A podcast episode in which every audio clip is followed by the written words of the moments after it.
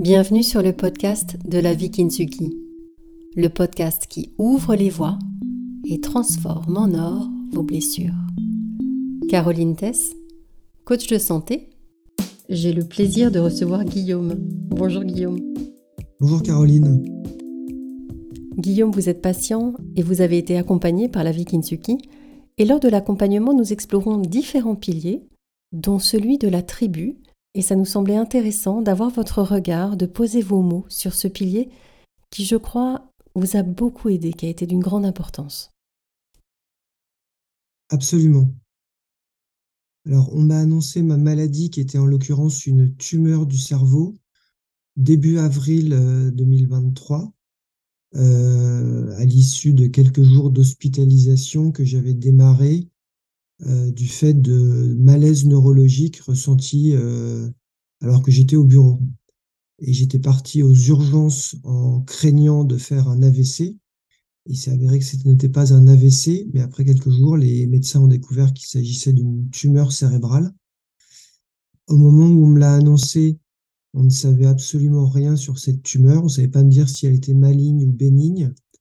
On savait juste me dire qu'elle était opérable ce qui était en soi une bonne nouvelle, et que j'allais donc être opéré du cerveau. Euh, la deuxième bonne nouvelle était qu'il n'y avait pas d'urgence euh, au moment du diagnostic début avril, et donc l'opération a été réalisée un mois plus tard, ce qui m'a permis le temps de,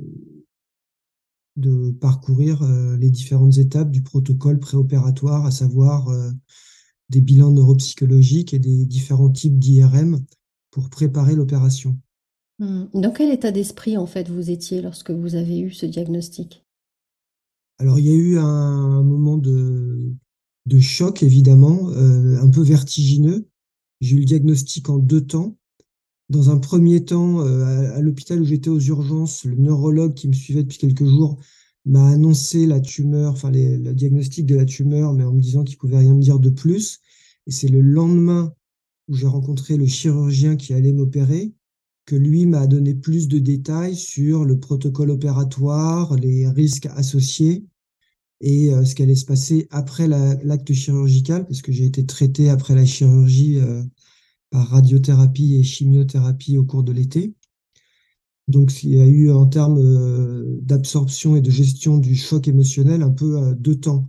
Et c'est peut-être le deuxième temps avec le chirurgien, le deuxième rendez-vous qui m'a le plus marqué, où j'étais avec mon épouse et je me souviens qu'on est ressorti de ce rendez-vous euh, dans les jardins de l'hôpital Sainte-Anne avec un peu le sentiment d'un gouffre qui s'ouvrait euh, sous notre vie de famille et en se demandant comment tout cela allait finir. parce qu'à ce stade-là, on ne savait pas du tout si la tumeur était bénigne ou pas.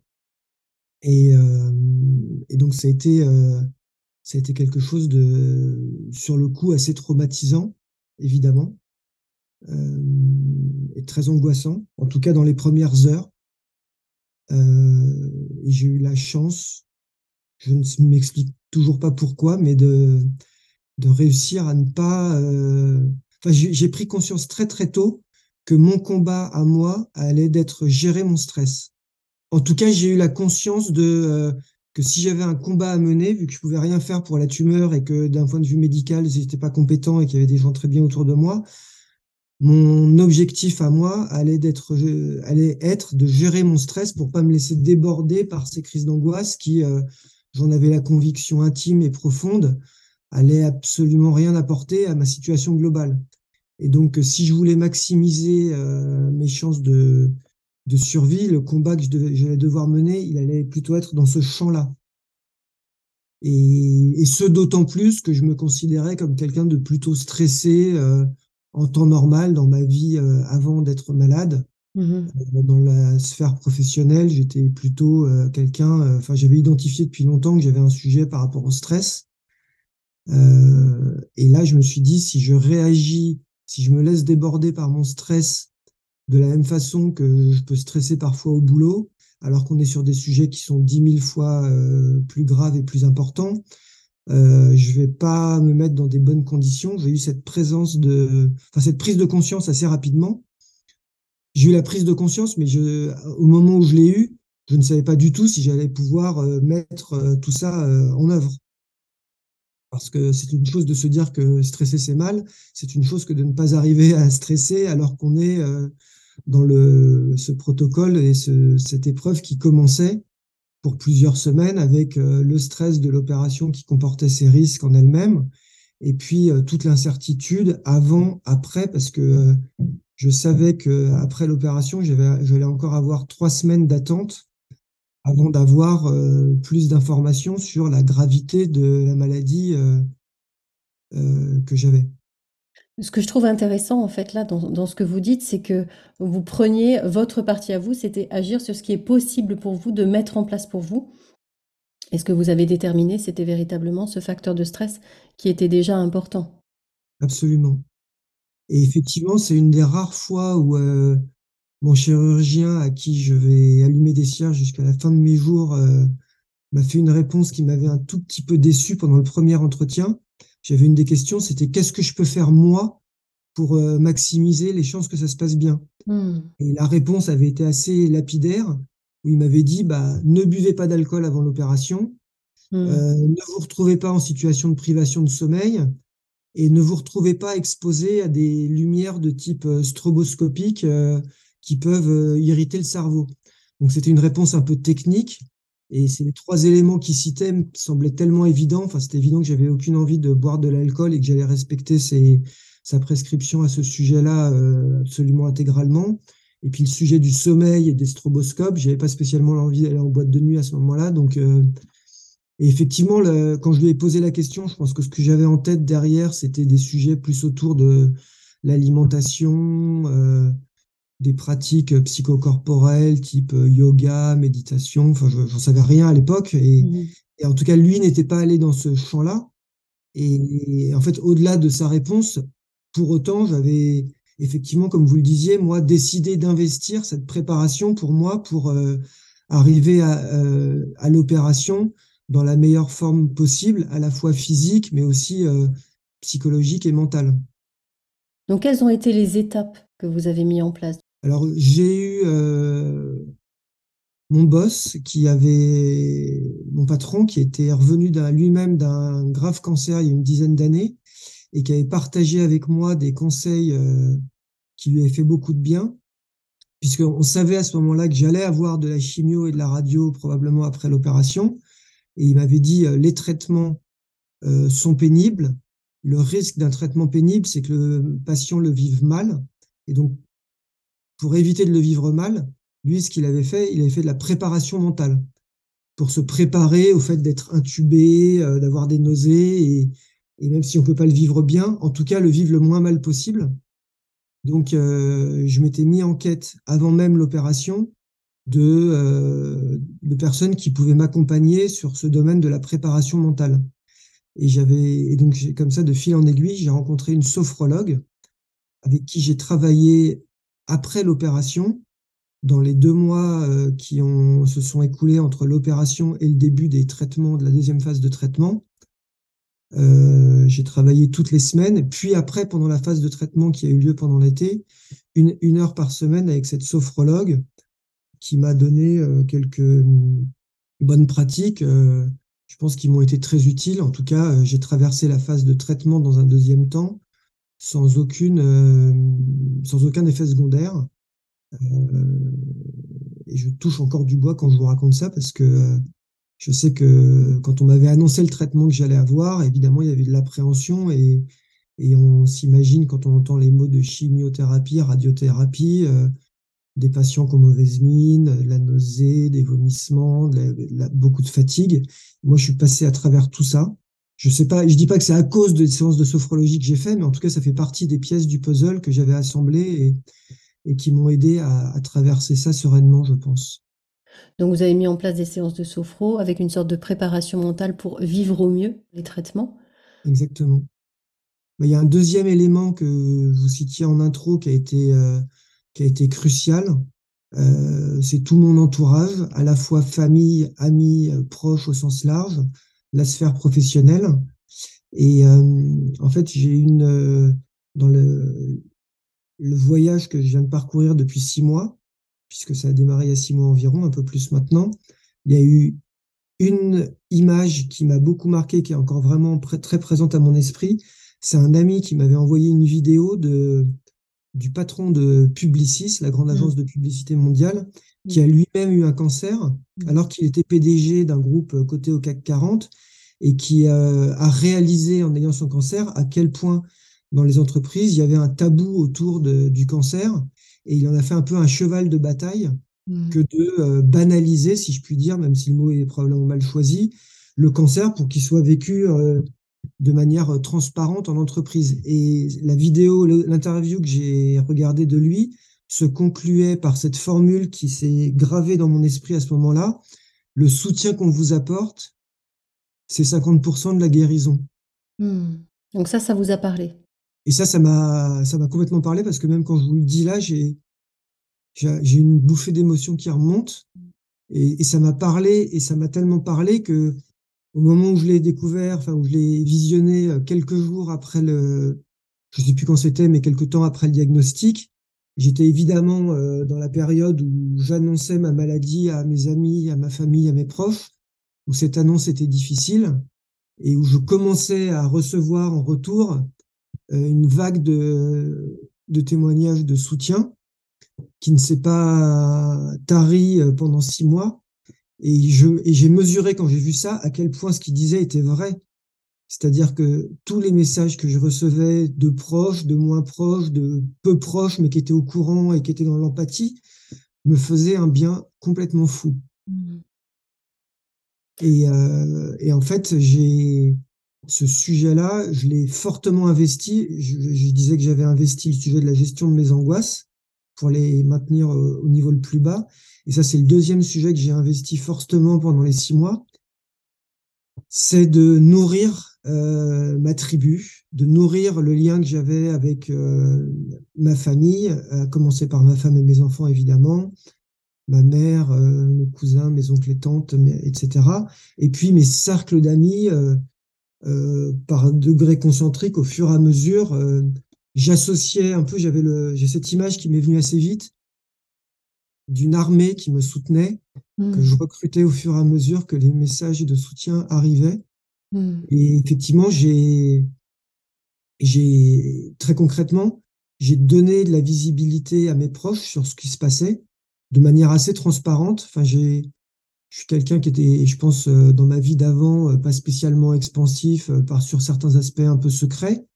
Et là, pour le coup, ces barrières-là sont complètement tombées et parce que j'ai complètement perçu que si je voulais que les gens m'aident, bah là, mais il fallait évidemment qu'ils soient au courant de ce qui se passait.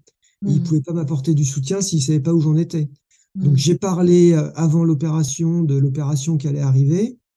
Euh, j'ai parlé quelques jours après avoir été opéré de l'opération qui s'était plutôt bien passée. J'ai parlé de ma convalescence. Euh, et quand je dis j'ai parlé, c'est que j'ai envoyé des messages. Hein, très concrètement, euh, j'envoyais des messages à mes proches ou à différents groupes de proches pendant euh, quand j'ai eu les résultats de ma biopsie euh, début juin et l'annonce du traitement qui allait arriver, qui sur le coup avait été aussi un petit coup parce que on me confirmait à ce moment-là que j'allais avoir de la radiothérapie, ce que je savais, et on m'apprenait que j'allais avoir aussi de la chimiothérapie, ce qui n'était pas complètement gagné à ce moment-là. Et donc j'ai informé euh, tout mon cercle de proches euh, des étapes du traitement, des dates du traitement, euh, quand ça a démarré, euh, six semaines plus tard, après qu'on me l'ait annoncé, j'ai organisé, euh, j'ai organisé des retrouvailles. J'habite à Paris, j'avais organisé des retrouvailles dans un grand bar en plein air parce que je voulais pas me lancer dans l'organisation d'une soirée, mais j'avais donné rendez-vous à tout le monde en disant bah voilà, je passe l'été à Paris comme vous êtes au courant je démarre mon traitement demain. Euh, si vous voulez venir euh, boire, un verre à ma santé, euh, rendez-vous à tel endroit à telle heure. Et, donc j'ai eu la chance d'avoir d'être bien entouré ce soir-là au moment où je démarrais mes traitements. Et puis j'ai continué à donner de la visibilité sur le fait que ça se passait bien, qu'il n'y avait pas d'effets secondaires. Vous avez nourri votre tribu, vous avez sélectionné ou choisi votre tribu au fur et à mesure, vous les avez nourris d'informations pour que eux en retour puissent vous soutenir Exactement. Est-ce que vous leur avez expliqué la manière dont vous souhaitiez être soutenu, ce qui était important pour vous peut-être sur leur manière d'être ou de faire vis-à-vis de vous? Alors, dans ce type de, de messages et d'interactions, pas spécialement. En revanche, sur, des, sur un cercle beaucoup plus étroit, il y a eu une période au tout début, après l'opération, d'ajustement, effectivement, avec des très très proches de mon quotidien, ma mère qui était très présente, mon épouse évidemment, euh, où il y a eu une période d'ajustement parce que le post-opératoire, euh, j'avais des déficits de l'attention euh, sur un, des côtés, sur le côté gauche, et j'étais un peu irritable parce que le, l'opération elle-même fait que le cerveau est irrité et on m'avait prévenu que je risquais d'avoir des sautes d'humeur, ce qui m'est arrivé dans les premières semaines à l'issue de l'opération. Et effectivement, sur les très bons conseils de mon kiné, j'ai euh, lui ai dit aide tes proches à t'aider. Parce que je lui racontais un petit peu des trucs tout bêtes de, euh, de, de, moments où j'avais où je m'étais irrité tout seul parce que dans la rue, euh, au moment où les gens me guidaient, ils me guidaient pas de la façon qui m'aidait le plus. Et donc lui avait bien compris par rapport à aux séquelles, enfin, qui étaient transitoires et partielles que j'avais à l'issue de l'opération, le lien entre ces séquelles de l'opération et les sautes d'humeur que je pouvais avoir par rapport au comportement de mes proches. Et donc, il m'avait aidé, enfin, il m'avait appris à briefer mes proches sur des trucs très basiques, mais de, dans la rue, euh, dis-leur de marcher devant toi, sur le côté droit, qui est le côté où tu n'as pas de trouble de l'attention, parce que ça va te faire un repère et ça, le jour où j'ai démarré euh, mes, mes marches de récupération, parce que j'allais marcher pour prendre l'air après l'opération, avec ce brief-là, ça a changé du tout au tout. Les, les irritants que j'avais pu avoir les jours précédents ont complètement disparu. Et effectivement, le, la notion de aider les autres à aider le patient et euh, peut sembler un peu évidente, mais en fait, elle n'est pas si évidente que ça parce que euh, on vit des choses très intimes. Et, là, en l'occurrence, moi, c'était des sujets d'orientation dans l'espace euh, et de cognitif. Donc évidemment, les gens peuvent pas être dans mon cerveau pour savoir ce qui se passe. Et le, le fait d'arriver à les briefer dans ce sens-là a énormément euh, fluidifié la relation avec mes proches et donc mon confort de vie au quotidien. Cette phrase que vous avez dite est vraiment jolie, je trouve. Aide les autres à t'aider. Être dans la communication sur ce dont vous avez besoin pour pouvoir au mieux vous accompagner sur votre chemin. Exactement.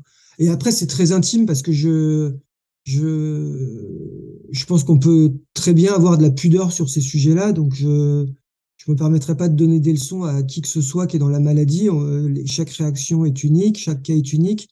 Mais je suis conscient que moi, dans mon parcours, ça a été quelque chose de, d'extrêmement aidant de donner cette visibilité euh, à tous mes proches pour que eux en retour euh, puissent manifester leur soutien, euh, leur présence. Après, euh, il y a des, moi j'ai autant de gratitude pour des gens qui m'ont envoyé un message de soutien en six mois que euh, des gens qui m'ont appelé toutes les semaines. Enfin, le but n'est pas de quantifier évidemment, mais symboliquement, j'ai eu parfois des gens qui se manifestaient tardivement entre guillemets, tardivement, c'est-à-dire deux ou trois mois après le début du diagnostic, et qui me disaient je t'écris que maintenant, j'ai honte ça fait un bout de temps que je sais, mais je savais pas quoi te dire. Et, euh, en fait, dès que je recevais ce type de message, j'en ai reçu quelques-uns dans cette veine-là. Et, euh, moi, je les mettais complètement à l'aise en leur disant, mais welcome, bienvenue et merci. Et donc, euh, je les recrutais dans mon armée. Pour moi, c'était un combattant de plus pour m'aider à traverser ce que je vivais. Et, et c'était, ça avait une valeur immense. C'est joli. Qu'est-ce que ça vous a finalement apporté, le fait que vous vous sentiez soutenu? Qu'est-ce qui fait la différence lorsqu'on est est soutenu? Ce que vous avez ressenti vous, puisqu'on est tous différents comme vous dites? c'est une bonne question parce que je j'ai du mal à mettre des mots dessus. Je pense que c'est très primaire, c'est je me sentais plus fort, plus apaisé, le fait de pas être seul euh, est rassurant, je pense. Enfin là, je mets des mots dessus que j'ai jamais mis, hein, qu'on m'a jamais posé cette question-là. Pour moi, c'était un peu une évidence, mais, mais effectivement, je, je pense que c'est de cet ordre-là. Le, la notion de, de l'empathie, du lien humain, euh, me rendait plus fort, me rendait plus gai, euh, me faisait voir euh, le verre à moitié plein plutôt qu'à moitié vide. Euh, et, et, je pense que ça avait un, un effet aussi sur le niveau d'angoisse et de stress. C'était très très basique, hein. c'est vraiment dans les tripes quoi. C'est euh, les messages de soutien me faisaient du bien. Je me, je me sentais mieux quand j'en recevais que quand j'en recevais pas, tout simplement. et c'est intéressant là. Vous disiez au départ que votre euh, combat à vous, c'était de pouvoir gérer votre stress tout au long de ce parcours-là. Avoir du soutien faisait partie de cette ressource pour gérer votre stress. Ouais, et je pense que j'ai pris conscience d'un truc qui est peut-être une évidence, mais à quel point le lien humain est, est fondamental dans l'équilibre euh, psychique de qui que ce soit, malade ou pas malade, je pense. Enfin, j'enfonce un peu une porte ouverte euh, en disant ce, en tenant ce genre de propos, je pense, mais euh, mais là, je l'ai vraiment touché du doigt, c'est-à-dire que le le soutien de l'autre, voilà, était était un vecteur de bien-être pour moi au quotidien. Guillaume, aujourd'hui, il y a sûrement des personnes qui nous écoutent et, qui traversent aussi un, parcours. Qu'est-ce que vous auriez envie de leur dire? Peut-être pour les soutenir, en tout cas de votre point de vue, de votre perspective. J'aurais envie de leur dire ne restez pas seul. Euh, et, je mets des énormes guillemets à ce que je dis. Enfin, je mets un. Je, veux surtout pas que ça sonne moralisateur. Et je pense que chacun, ce que je disais tout à l'heure, chacun a sa façon de réagir. Mais en tout cas, euh, pour ceux pour qui ce serait pas un penchant naturel que de partager euh, son état à autrui en général, proche, moins proche, famille, amis. Enfin voilà, moi je, je donne juste le, le témoignage que dans mon cas, ça m'a énormément aidé et la présence de l'autre est un soutien très fort. Et donc, euh, si les gens qui nous écoutent et qui traversent des difficultés similaires euh, peuvent avoir un doute au moment de se confier ou partager leurs euh, difficultés. Euh, je suis juste un, exemple de ça peut se passer très très bien et ça peut au contraire nourrir et renforcer et faciliter la traversée d'une épreuve de ce type. Merci beaucoup en tout cas pour votre témoignage. Merci à vous Caroline et merci à la vie Kintsugi pour l'action qu'elle mène que je trouve absolument exemplaire et remarquable. Ah, c'est gentil. Merci à vous. Si vous avez aimé cet épisode, n'hésitez pas à lui donner 5 étoiles. Et pour ne rien rater, abonnez-vous à notre chaîne sur votre plateforme préférée. Merci d'être là. C'est grâce à vous que nous continuons.